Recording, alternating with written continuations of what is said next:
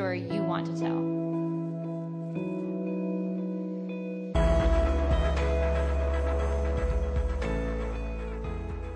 Hey everybody, good morning.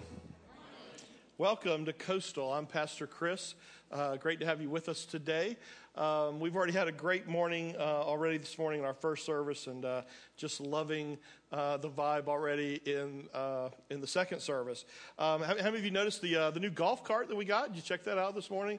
Anybody get a ride over the golf cart? Okay, if you lazy people, that's great. No, I'm just teasing.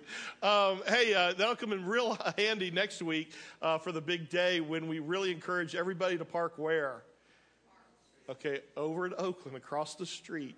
Let's leave our best, closest parking for all of our guests that you're going to be bringing with you next Sunday. Several years ago, I had a meeting with a guy that I'll never soon forget. He was leaving the church. And this guy was the husband of a couple who had been involved in our church at that point for several years. And I think outwardly, if you were to meet this couple, you would assume that they were more mature in their faith. It was obvious they had been involved in church for a number of years, or at least a large portion of their adult life. They were, at this point, involved in ministry. You know, in other words, they were volunteering, serving. They were giving regularly. I'm sure they read their Bibles regularly and had been involved in a lot of small groups over the years. But they were leaving our church. And he called this meeting to tell me that, and they would not be coming back. Now, I've been the pastor, here at Coastal for 25 years, and I've learned that people leave churches for all kinds of reasons. That's not really what made this particular meeting so memorable. The reason that I'll never forget this particular meeting with this particular guy leaving our church was the reason that he gave for their departure. Now, first of all, he wanted me to know that they loved me, which, that's always nice when someone's, leaving. But we love you, Pastor Chris, And then he also wanted me to know that you're great. He loved you, the people of our church. Y'all, nothing wrong with y'all. Y'all are awesome. Love my messages, love the style of our ministry. Nothing wrong there. But the reason that they would be leaving the church and not coming back was that the church was now growing and we were reaching people. No joke, no lie, that's exactly what he told me.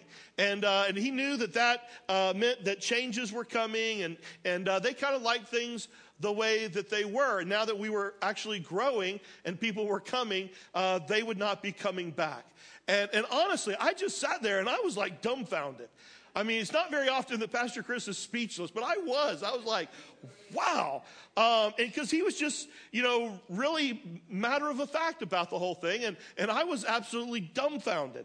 And, at first when he was talking, other than my mouth like open wide, I'm sure, I was like, wow. Really? And almost like got him to repeat it again. And he was a little taken aback by my response. And he was like, well, what do you mean? What's wrong, Pastor? Do you not understand? I was like, no. I understand. I hear you loud and clear. It's just that I'm never sure I've ever met anybody who would actually say that.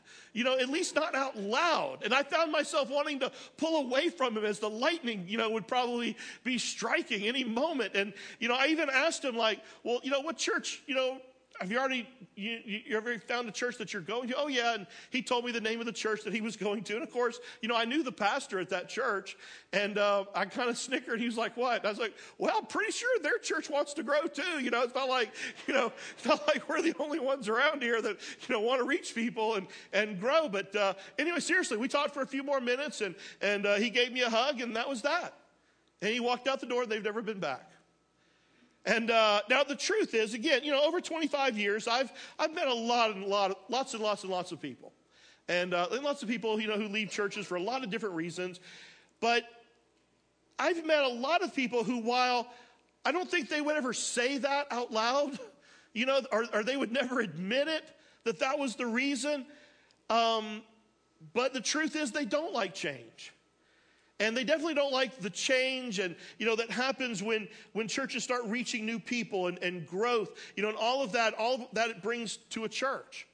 Now, again, I get it. And I do understand where maybe some of the pushback comes from. I mean, I understand that, there are people who think to themselves, yeah, but, come on, Pastor Chris, in large churches, larger churches, they have a tendency to be a little bit, more impersonal. And sometimes, it's all about the numbers. And I don't want to be a number anymore. I don't want to just be a number. And so I hear that. And listen, yes, obviously, we do talk about numbers here at Coastal. We count the attendance. I believe, I really believe that next Sunday we are very easily going to break 500 in attendance. I believe that when our new building is built, and if you're new, you might not be aware of this, but we're getting ready to build a brand new building right over there in that field. Hopefully very soon we'll be breaking ground on that. And when that thing is built, I have no doubt very quickly we're going to be a church of like 700 to 800 people. I believe that by the year 2020, in just 6 years, by the way, and so when you first say that, 2020, sounds like it's a long ways away, but it's not. But in just 6 years, I believe that we have the potential to be a church of over 2,000 people. So we count.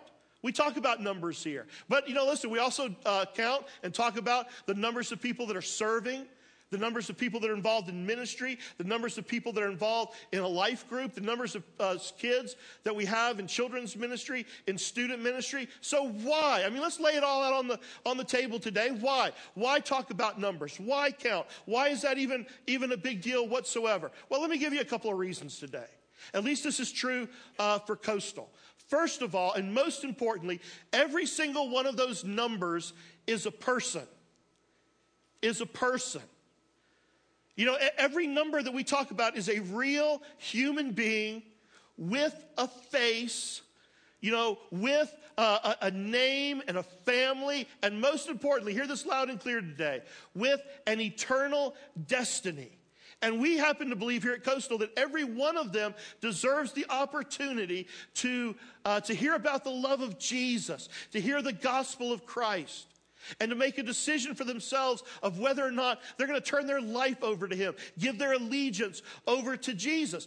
Seriously, what if we happen to say, okay, come on, let's just forget about the new building, forget about, changes, forget about hiring more staff.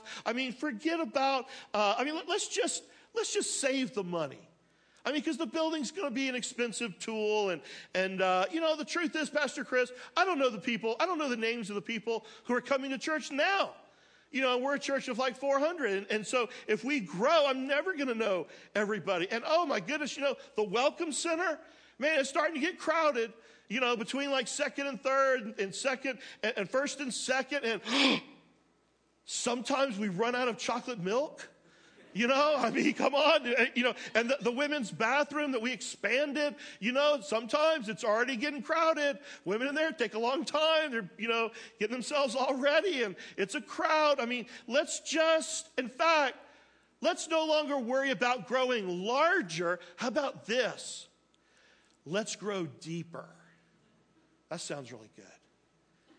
Now, because what we're really saying, if we say that, is that the rest of the world, the rest of our community, your friends, your neighbors, your coworkers, the people you drive past on Sunday morning, all of them, all of the people in your family who don't go to church, who don't know Jesus, we're basically saying at that point, they can all go straight to hell.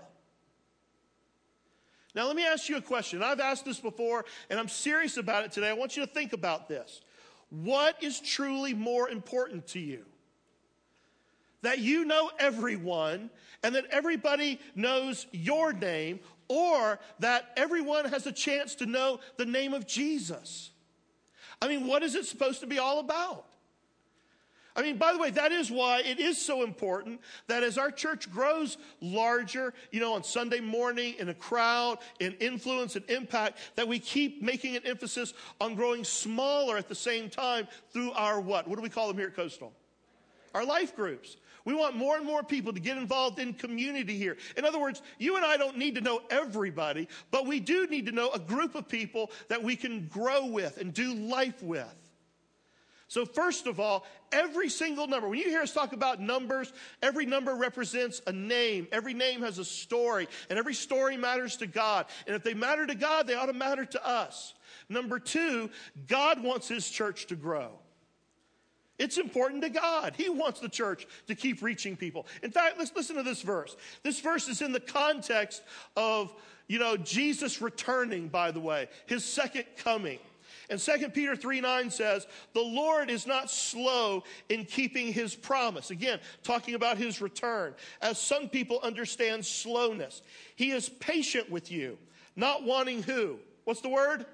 Anyone, not wanting anyone to perish, but who? Say it out loud. Everyone. Say it again. Who? Everyone to come to repentance. In other words, the only reason the sky was not split in half last night and the trumpet blew and Jesus did not return is because God wants more and more people to come to know him. He's giving you time. He's giving me time. He's giving churches like ours time to keep reaching out to more and more people because he says he wants everyone to come to repentance. In fact, listen, you can hardly read through the history of the early church. In fact, I would challenge you at some point, read through the book of Acts in your Bible. It's basically a history book of the story of the early church. And if you read through the book of Acts, over and over and over again, they talk about numbers. They talk about growth. In fact, again, you can hardly read through chapter after chapter without hearing it over and over and over again. Let me give you a real small sampling. Chapter 2, verse 41. So then those who had received his word were baptized, and that day there were added about how many? How many souls? 3,000. Verse 47. And the Lord was adding to their what? Their number day by day those who were being saved. Chapter 4, many of those who had heard the message believed, and the what? The number of the men came to be about 5,000. And again, keep reading. I could read just verse after verse after verse through the book of Acts. It says things like the church increased in number. The Lord added to their number. Let me throw a number out there this morning. What if you had a business that was losing $50,000 a day? Would that get your attention? Man, you better believe it would, wouldn't it? I mean, would you do everything in your power to change some things, to turn that thing around, to stop that loss? Of course you would. I mean, absolutely you would. I would too. We all would. I read a statistic the other day, and seriously, it bothered me. And it still bothers me. And it's one of those things that where it keeps me up at night. I mean, I read it. I've mulled over it. I'll wake up in the middle of the night, and I still find myself thinking about it. Here it is. 50,000 people die every single day without knowing Jesus. Now, I've taken statistics. I understand, you read that number and you're not really sure, can they prove that? And where does that come from? Or just forget all that for a second. Just listen to this one more time. 50,000 people die every single day without knowing Jesus. The kingdom of God loses 50,000 men, women, students every day. And those people don't simply cease to exist. They don't just disappear into some sort of fog or missed. They will spend an eternity forever separated from God in a very real place called hell. And I know you might think, well, Pastor Chris, is that really true? That's a big number. And if it is true, my goodness. 50,000 people. You know, really, I'm just one person and we're just one church. I mean, how in the world could we ever make a difference in a number like that? And that's what I've been thinking all week long. And then the answer hit me. And it's kind of simple, but here's what I kept coming back to. One life at a time. Because one of these days, included in that 50,000, might be your best friend, your dad, your mom, the guy that is in the cubicle next to yours, the student in the desk next to yours. And I think, you know what? We can start with them. And the ripple effect of one life at a time, we can make a difference. And so today, as we prepare for, you know, the big day next Sunday, and you know what? Every Sunday is a big day here at Coastal. Every day is a chance to point people to Jesus. But I want us to talk about this, and I want to expand your mind a little bit today. And I want to look at least three things that I think can help make a dent in that number by looking at an encounter that Jesus had with a man by the name of Zacchaeus. And it's one of my favorite stories. I referred to it actually just a couple of weeks ago in my message. And it's a story that over the years we have looked at before. But I want to challenge all of us today, very practically, to do something. I want to challenge you to pray, and I want to challenge you to invite and bring somebody to church next Sunday. Now, let me set the stage. Jesus got about a week left on this planet. He's on his way to Jerusalem, and he stops off in this little town by the name of Jericho. It's just northeast of Jerusalem, and again, it's about a week from him being arrested, tried, and crucified. A crowd has gathered to hear him. And that's been happening a lot lately. People are very interested in this man Jesus and what he has to say and what he's been doing. And so in this crowd, if you've ever been to children's church, you know we refer to him as the what? The wee little man is in the crowd, Zacchaeus. And here's what we know about Zacchaeus. He is wealthy. He is very well known. But it would be very, very difficult for me today to overstate just how hated and despised he was. And it was the reason he was hated and despised, many reasons, but basically he was the tax man, okay? He worked for the IRS, but it goes so much deeper than that. What that meant was that Zacchaeus, who was a Jewish man, he actually partnered with the hated Romans. Okay, in essence, he basically bought a tax collection franchise from the Roman government.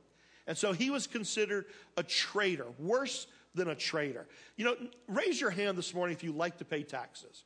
Is there a moron here this morning? Okay, nobody likes to pay taxes, okay? Well, the Jewish people 2,000 years ago hated paying taxes. I mean, but more than just, you know, kind of a normal system of government, they hated it because they had to give money to a government that had conquered them and was occupying their land. And so they actually believed that it dishonored God to pay taxes to Rome. And so the tax collectors made this happen. And then there was the whole way in which the taxes were collected.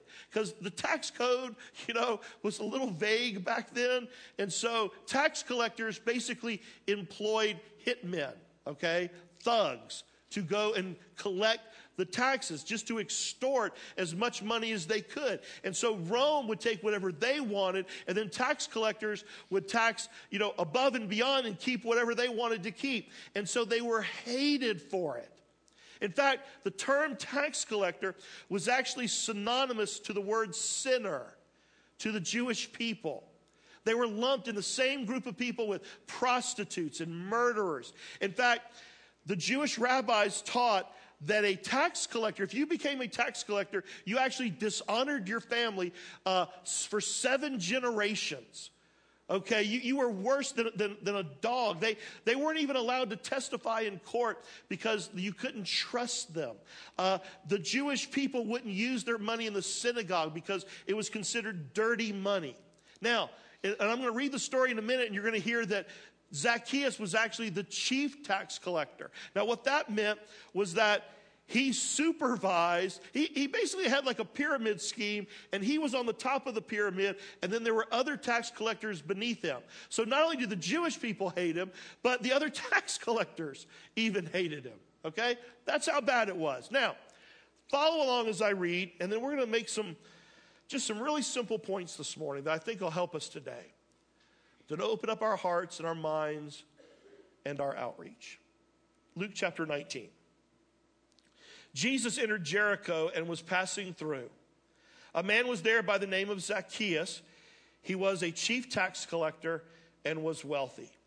He wanted to see who Jesus was, but being a short man, he could not because of the crowd. So he ran ahead and he climbed a sycamore fig tree to see him, since Jesus was coming that way. When Jesus reached the spot, he looked up and he said to him, "Zacchaeus, come down immediately. I must stay at your house today." So he came down at once and he welcomed him gladly. All the people saw this and they began to mutter, "He is gone to be the guest of a sinner." But Zacchaeus stood up and said to the Lord, "Look, Lord, here and now I give half of my possessions to the poor. And if I have cheated anyone out of anything, I will pay back 4 times the amount." Jesus said to him, "Today salvation has come to this house, because this man too is a son of Abraham. For the Son of God, for the Son of Man came to seek and to save what was lost." I see three things in this story that I want us to make note of today that I think can help us today. Open our hearts, open our minds, and change this world one life at a time. Number one, Zacchaeus was looking for Jesus, and Jesus was looking for him. Now, let's just begin by stating the obvious. There obviously was something missing in Zacchaeus' life. You know, that all the money, all the power, all the control, all the stuff could not provide. Something was missing. I mean, that's why he ran ahead of the crowd. He climbs up a tree. I mean, that's not usual behavior for, you know, the powerful and the wealthy in any culture, in any day and time. But this guy leaves all of that. He leaves his power. He leaves his money because he is searching for something. Something's missing. You know, he must have felt like, just maybe, you know, maybe he had heard the stories. Maybe he had heard about Jesus' reputation of being a friend of people like him, a friend of tax collectors, of prostitutes, of sinners. He maybe, just maybe, Jesus could provide the very thing that had been missing in his life. And so my point is, whatever the reason, everybody here in this room today, we all know people who are searching. In fact, maybe that describes you today. Maybe you're here, and it took a lot for you to get here today. You know, you didn't have to necessarily climb up a tree, but it took all that you had to come here today. And the reason that you're here is because you're hoping beyond all hope that there is something real, that something bigger than yourself that can meet that gnawing in your heart. Listen, we all know people today who are in search, and it doesn't matter what label you put on it. They're in search of peace. They're in search of friendship. They're in search of hope. you know, that maybe there is something that's going to fill that void in their heart, you know, and they've been trying to fill it with a lot of things, and they keep coming up empty. And even though many times they're not even sure what it is that they're searching for. Here's the good news, Coastal. We know what it is. We know the answer. His name is Jesus. Now, here's the thing that scares me, though. And this is part of the deal that keeps me up when I think about that number, is that, and it's this question: what was it that kept Zacchaeus from getting to Jesus? Now think about that for a second. It wasn't, you know, it wasn't really his height or his own inadequacies. You know, in fact, If as you read through the Gospels, you see the same exact barrier in the story about the four friends who bring their paralytic friend to Jesus. Remember, they get him on a mat, and they carry him to Jesus, and they get to where the house where Jesus is, but they can't get inside. And the reason they can't get inside is because what? What's blocking them? The crowd. And so, of course, you know the story, right? They climb up on top of the roof. They dig a hole and lower their friend to see Jesus. And I see that story, and I see this story about Zacchaeus. And I realize it wasn't his disability. It wasn't his height. What was it that kept both people from getting to see Jesus? It was the crowd. It was actually this crowd of people who got in the way of other people finding Jesus. And my point today is this: I think the same thing happens in a lot of churches today. You know, we get so focused on us and our needs and our wants, and we start actually thinking that church is all about me. And we might not come out and say it like that guy several years ago that I met with, but we act that way. We forget that we're on a mission. We forget that there are people all around us, every day, day in and out, who are hurting and truthfully are searching for something. And we become inwardly focused. Coastal, listen, our mission, it is to do anything short of sin to see people come to know Jesus. Our mission is to, throughout the week, to beat down the very gates of hell and rescue people one life at a time, to build relationships, redemptive friendships with people. Listen, sometimes some people who call themselves believers and some churches make it so difficult for people to get introduced to Jesus, we might as well make them climb a tree or dig a hole through the ceiling. But lost people, hurting people, never get unnoticed by Jesus. In fact, Jesus calls this man by name. He says, "Zacchaeus, come down. I'm going to stay at your house today." Now, don't miss that. See, here's Zacchaeus. He climbed a tree with the hopes, beyond all hope, that maybe, just maybe, I'll get to see Jesus, only to discover that all the while, Jesus was searching for him. You see, in a way, when you were saved, I mean, I know the language that we use and I understand it, but think about it this way. In a way, when you were saved, you didn't find Jesus. He found you. Verse 10, what does it say? The Son of Man came to seek and save that what was lost. Jesus is the one who is seeking. You know, in a way, in a beautiful way, our salvation really is just the result of our discovery that he's been pursuing me. He's been calling me. He's been drawing you to himself. Listen, you're not here by accident today. God knew that you would be here. You didn't just happen to find us on the internet. You didn't just happen to get a card in the mail. You didn't just happen to get an invitation. The Lord of Lords, the King of Kings, the creator of all the universe, he has been drawing you to himself. Coastal, there are people all around us that are searching, and Jesus is searching for them. And I love this. I think our job is simply to help make the introductions. That's our job. Listen, pray this week that God will open your eyes, it'll open your heart, and you'll see people the way he does. You'll see people through his eyes. You know, why not today take your Connect card, and on the back of it, on the prayer request, down there in the bottom, the lines, if you feel comfortable doing this, write down the name or names of people in your own life that God would have you invite. People that you're reaching out to. And all I can simply promise you is that our prayer team, our staff, our elders will join with you this week, praying for you and praying for them by name. Number two, Jesus spent time with them. Very simple, but very, very, very important. Jesus said, today, I'm going to be at your house. You know, why does he do that? I mean, again, think about it, guys. This is a hated man. I mean, he is well known in the community. You know, he's a thief, an extortioner, a traitor. What business in the world would Jesus have being at his house? Don't you see? That's the point. That is his business.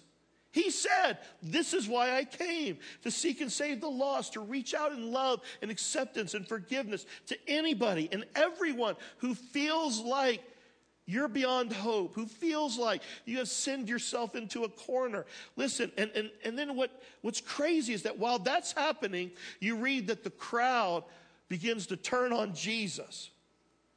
And they're upset. They begin to complain. You know, who does Jesus think he is?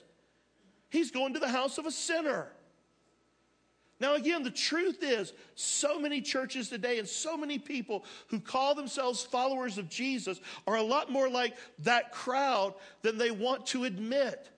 Why, guys? Why are we so quick to write off people when they don't measure up to our standards? Why? Why do we move so quickly to disassociate ourselves from the very people that Jesus sent us here to reach? Why do we point fingers of judgment at the very people who are struggling and hurting and messed up? And listen to me, they are no different than you or me. We've just found Jesus and we've been forgiven. I'll tell you one reason why. Because we've yet to have the grace of God get fully rooted in our own hearts. Because, man, we love God's grace when it comes to us and our story and our lives and our screw-ups and our failures. But when it comes to other people, that's a whole different story. When it comes to the lost, the hurting, your coworkers, your neighbors. Coastal, listen. If we're not willing to spend time with people who are lost and searching and hurting and go to their homes and have them in our homes and get involved in their lives and them in our lives, then why don't we just admit that we really don't care about them at all, and that we're actually okay with them being a part of that 50,000. Number three, only Jesus truly changes people. Only Jesus truly changes people. Again, here's what I believe. My job, your job, it's just to introduce people to Jesus, because he's the only one that can change people. Now, I wish I could have been at Zacchaeus' house that day. You know, I wish I could have been a fly on the wall. I wish I could have just heard what happened there, because the Bible says simply that Jesus went to be with him at his house. You know, Zacchaeus was a wealthy man. Maybe they shared a meal together. You know, good food, good wine, and they're just talking and talking about life. And then at some point, you know, maybe Jesus says, Zacchaeus, tell me your story. What do you do for a living? And before he knows it, Zacchaeus is pouring out his heart to Jesus. And he starts confessing how he's been stealing from people. And again, you really don't know exactly what happens. But all that we do know is that when everything was said and done, Zacchaeus was a changed man.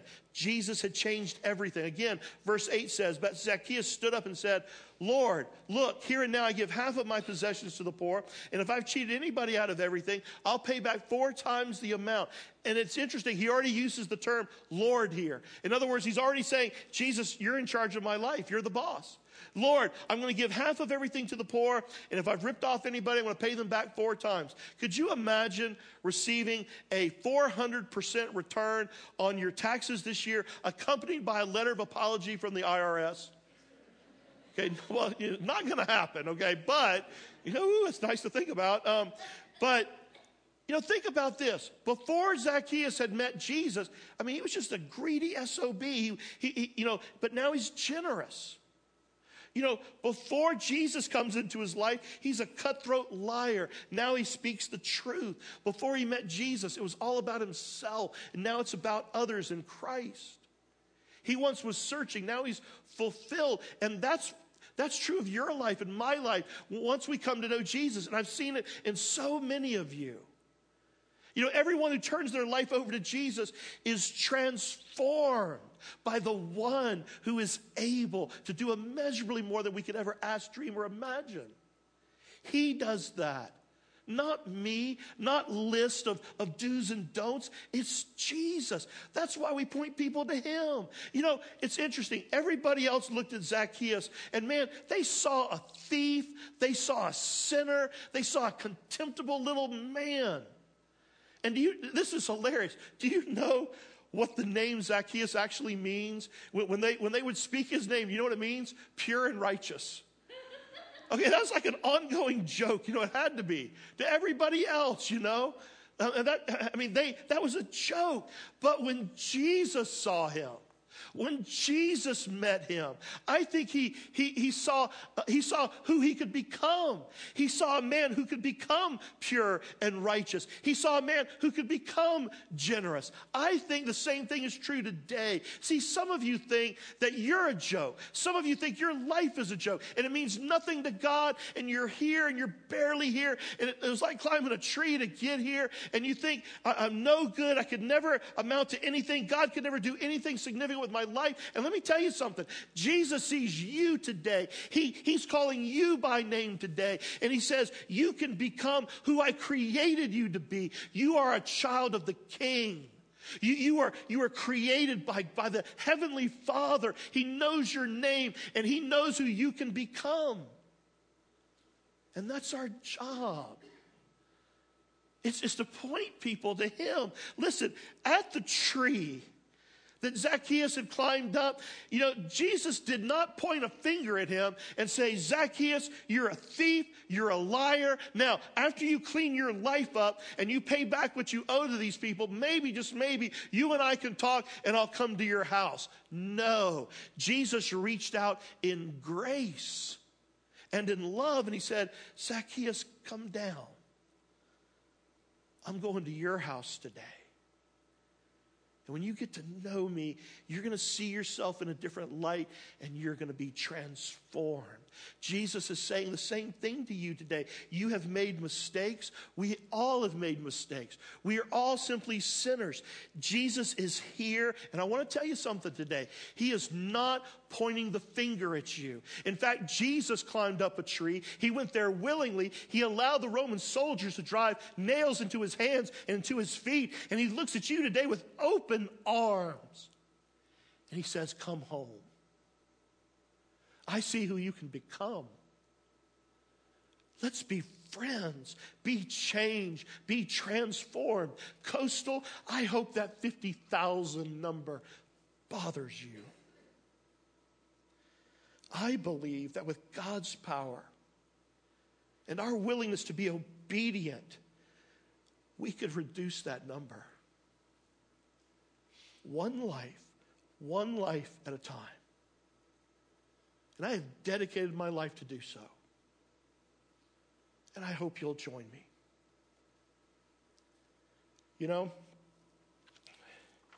Maybe Zacchaeus is you today.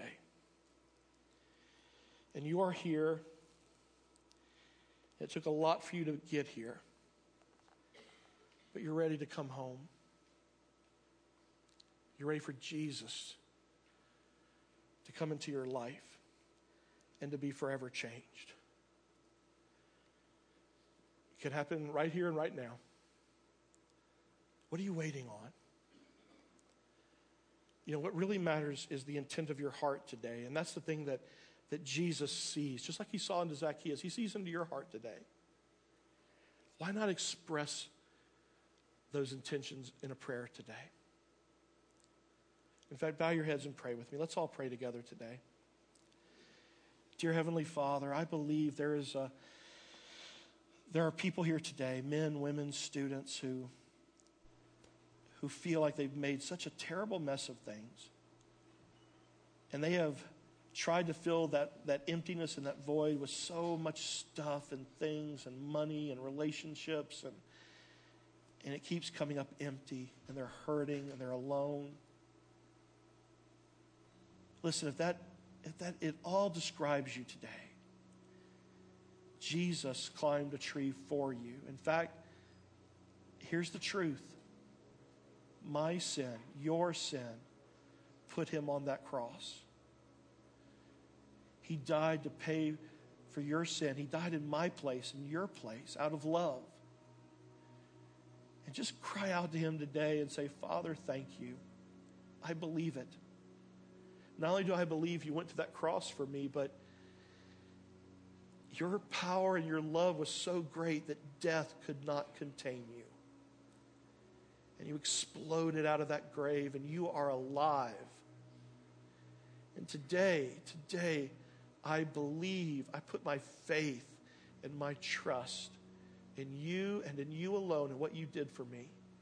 And no longer am I going to try to search for anything or anyone to fill that emptiness in my heart. No longer am I going to rebel or run away from you or push you away. In fact, here's my declaration today, God. I want to follow Jesus. For the rest of my days, I am your disciple. I am your follower. Not to earn my salvation, because I can't do that. I'm not that good. But Jesus was, and he was for me. And so day by day, I'm just going to become more and more like you see me today. Like your perfect, forgiven child. Thank you. Coastal, may we be the church that God has called us to be. May we never forget our mission. May we know that we're just here today gathering, sharing the gospel, but we are the church. Monday, Tuesday, Wednesday, every day we are the church, loving, serving, giving, helping to make introductions to searching people and a searching Savior. It's in the name of Jesus I pray. Amen. Hey guys, we're going to continue worship today. Continue gathering at the feet of Jesus at the cross by taking the Lord's Supper. And there are tables all around the room. At those tables you'll find pieces of bread and cups of juice. And they are symbols of the body and the blood of Jesus. They are the elements of this meal. The meal that Jesus himself started. He said, hey, do this in remembrance of me. I don't want you to ever forget what life is truly all about, what the center focus of the church is all about, the death, burial, and resurrection of Jesus. So when you're ready, when you feel prepared, you don't have to be a member of Coastal, but you can go to one of those tables. You can go alone and come back to your seat in prayer. You can go with friends and family and a group of people and pray together. If you do that, maybe just step off to the side and make room for others. But right now, whenever you're ready, let's take the Lord's Supper.